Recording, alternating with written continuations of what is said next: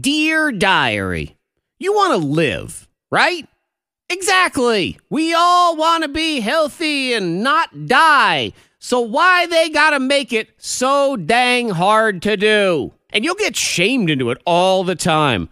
Oh, you're really supposed to go to the doctor and make sure you have regular checkups.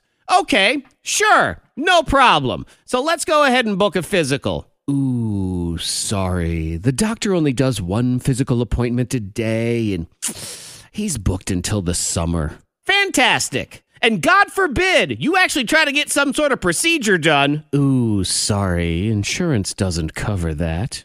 But I need it to live? Yeah, but not that bad. So, like, you know, deductible and stuff. Thanks for paying $2,000 a month, by the way. And here's what I can't understand if you have kids, it's crazy easy for them to get into the doctor. My kid's doctor is open on Saturday, Sunday, you don't need an appointment. You can call them after hours and talk to the doctor on call. Meanwhile, any grown up doctor works three days a week and has two hours in the middle of the day where they close for lunch. Okay, no offense to children, but this is backwards. They're young and their bones all heal on their own and stuff when they're broken. They need less access to the doctor. We're old. We're falling apart. We need those appointments. They'll figure it out, and if they're lucky enough to make it to 40, then they can go to the doctor more often. Okay,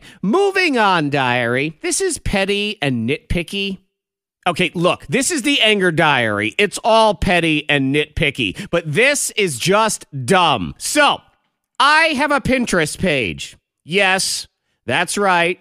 I'm like the only adult male on earth with an active Pinterest page. Whatever. I use it to save recipes. I don't care if you follow it or not. It's for me to figure out what to make for dinner. But here's what I don't understand Every time I go to the app, it shows me all my pins in a setting called compact, where all the posts are scrunched down and you can't see anything.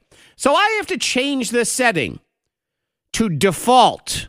That's right. I have to go in and manually change it to default, which by the definition of the word implies that it is the setting that everything should default to.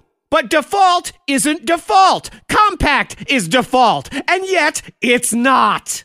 And I am aware it takes me one second to change it, but that's one second of my life I am never getting back, and one second closer to death that I am not stopping because I can't get into the doctor. Till next time, diary, I say goodbye.